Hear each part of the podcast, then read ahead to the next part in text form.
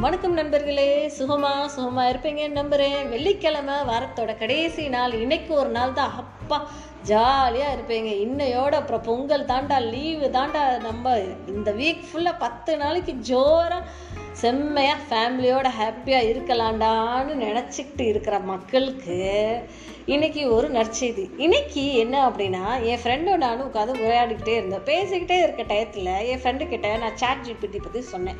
நான் நேற்று ஒரு போட்டிருந்தேன் இல்லையா அந்த ஏஐ பற்றி அது ஸோ அதை பற்றி தான் நான் டிஸ்கஸ் பண்ணிட்டு இருந்தேன். அவள் மெய் மறந்து இதில் என்னடா இவ்வளோலாம் இருக்கா? அப்படின்னு சொல்லி ஒரு கொஷின் கேட்டால் சாட் ஜிபிட்ட என்ன அப்படின்னா எப்படி நம்ம செல்ஃப் கான்ஃபிடென்ட்டாக இருக்கலாம்? அப்படின்னு சொல்லி கேட்டேன் அதுக்கு அந்த சாட் ஜிபிடி பல வழிகளை சொல்லுச்சு. நான் அவகிட்ட ஒரே ஒரு வழி தான் சொன்னேன் சிம்பிளாக என்னோட பாட்காஸ்ட்டை கேளு. தானாக உனக்குள்ளே செல்ஃப் கான்ஃபிடென்ட் வரும் அப்படின்னு.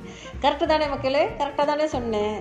கரெக்டாக தானே இருக்கும். இல்லையா? இருக்கு இருக்கு. கரெக்டு தானே? சரி. சரி இந்த சாட் ஜிபிடி என்ன சொல்லுச்சு அப்படின்றத நம்ம இப்போ பார்ப்போம். ஃபஸ்ட்டு மெத்தட் என்ன சொல்லியிருக்கு அப்படின்னா கோல்ஸை செட் பண்ணிக்கணுமா? நம்ம கோல்ஸை செட் பண்ணிவிட்டு கொஞ்சம் கொஞ்சமாக அந்த கோல்ஸை அச்சீவ் பண்ணுறதுக்காக போராடிக்கிட்டே இருக்கணும்.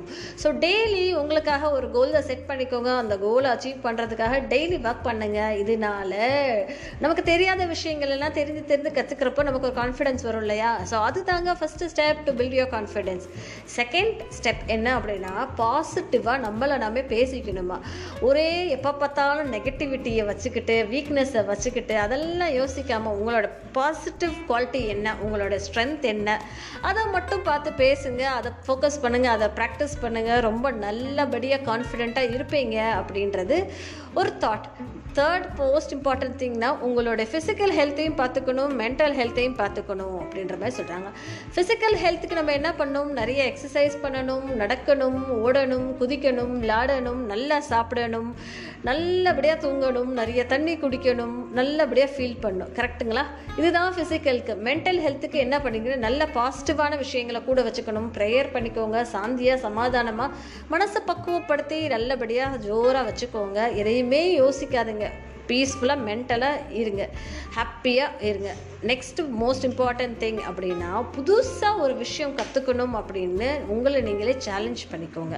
நான் சொன்னேன் இல்லையா புது விஷயங்கள் செய்யும் போது உங்களுக்குள்ள இப்படி ஒரு கான்ஃபிடென்ஸ் வரும். உங்களோட கம்ஃபர்ட் ஜோனை விட்டு நீங்கள் தாண்டுறப்போ நீங்கள் வந்து கம்ஃபர்ட்டுக்குள்ளேயே இருக்கும்போது நடக்கும் எல்லா விஷயங்களும் நடக்கும். But you won't have the possible option to explore other things நீங்கள் அதை எக்ஸ்ப்ளோர் பண்ணும் பொழுது உங்களுக்கு தெரியாமலே ஒரு நம்பிக்கை ஒரு புத்துணர்ச்சி ஒரு விஷயம் தெரிந்த மாதிரியே உங்களுக்குள்ள ஒரு ஃபீல் ஆகும். அதுதாங்க கான்ஃபிடென்ஸ் அதுதாங்க மச்சி confidence build your confidence last step என்ன அப்படின்னா உங்களை யாராவது பாராட்டினாங்கன்னு வச்சுக்கோங்களேன்.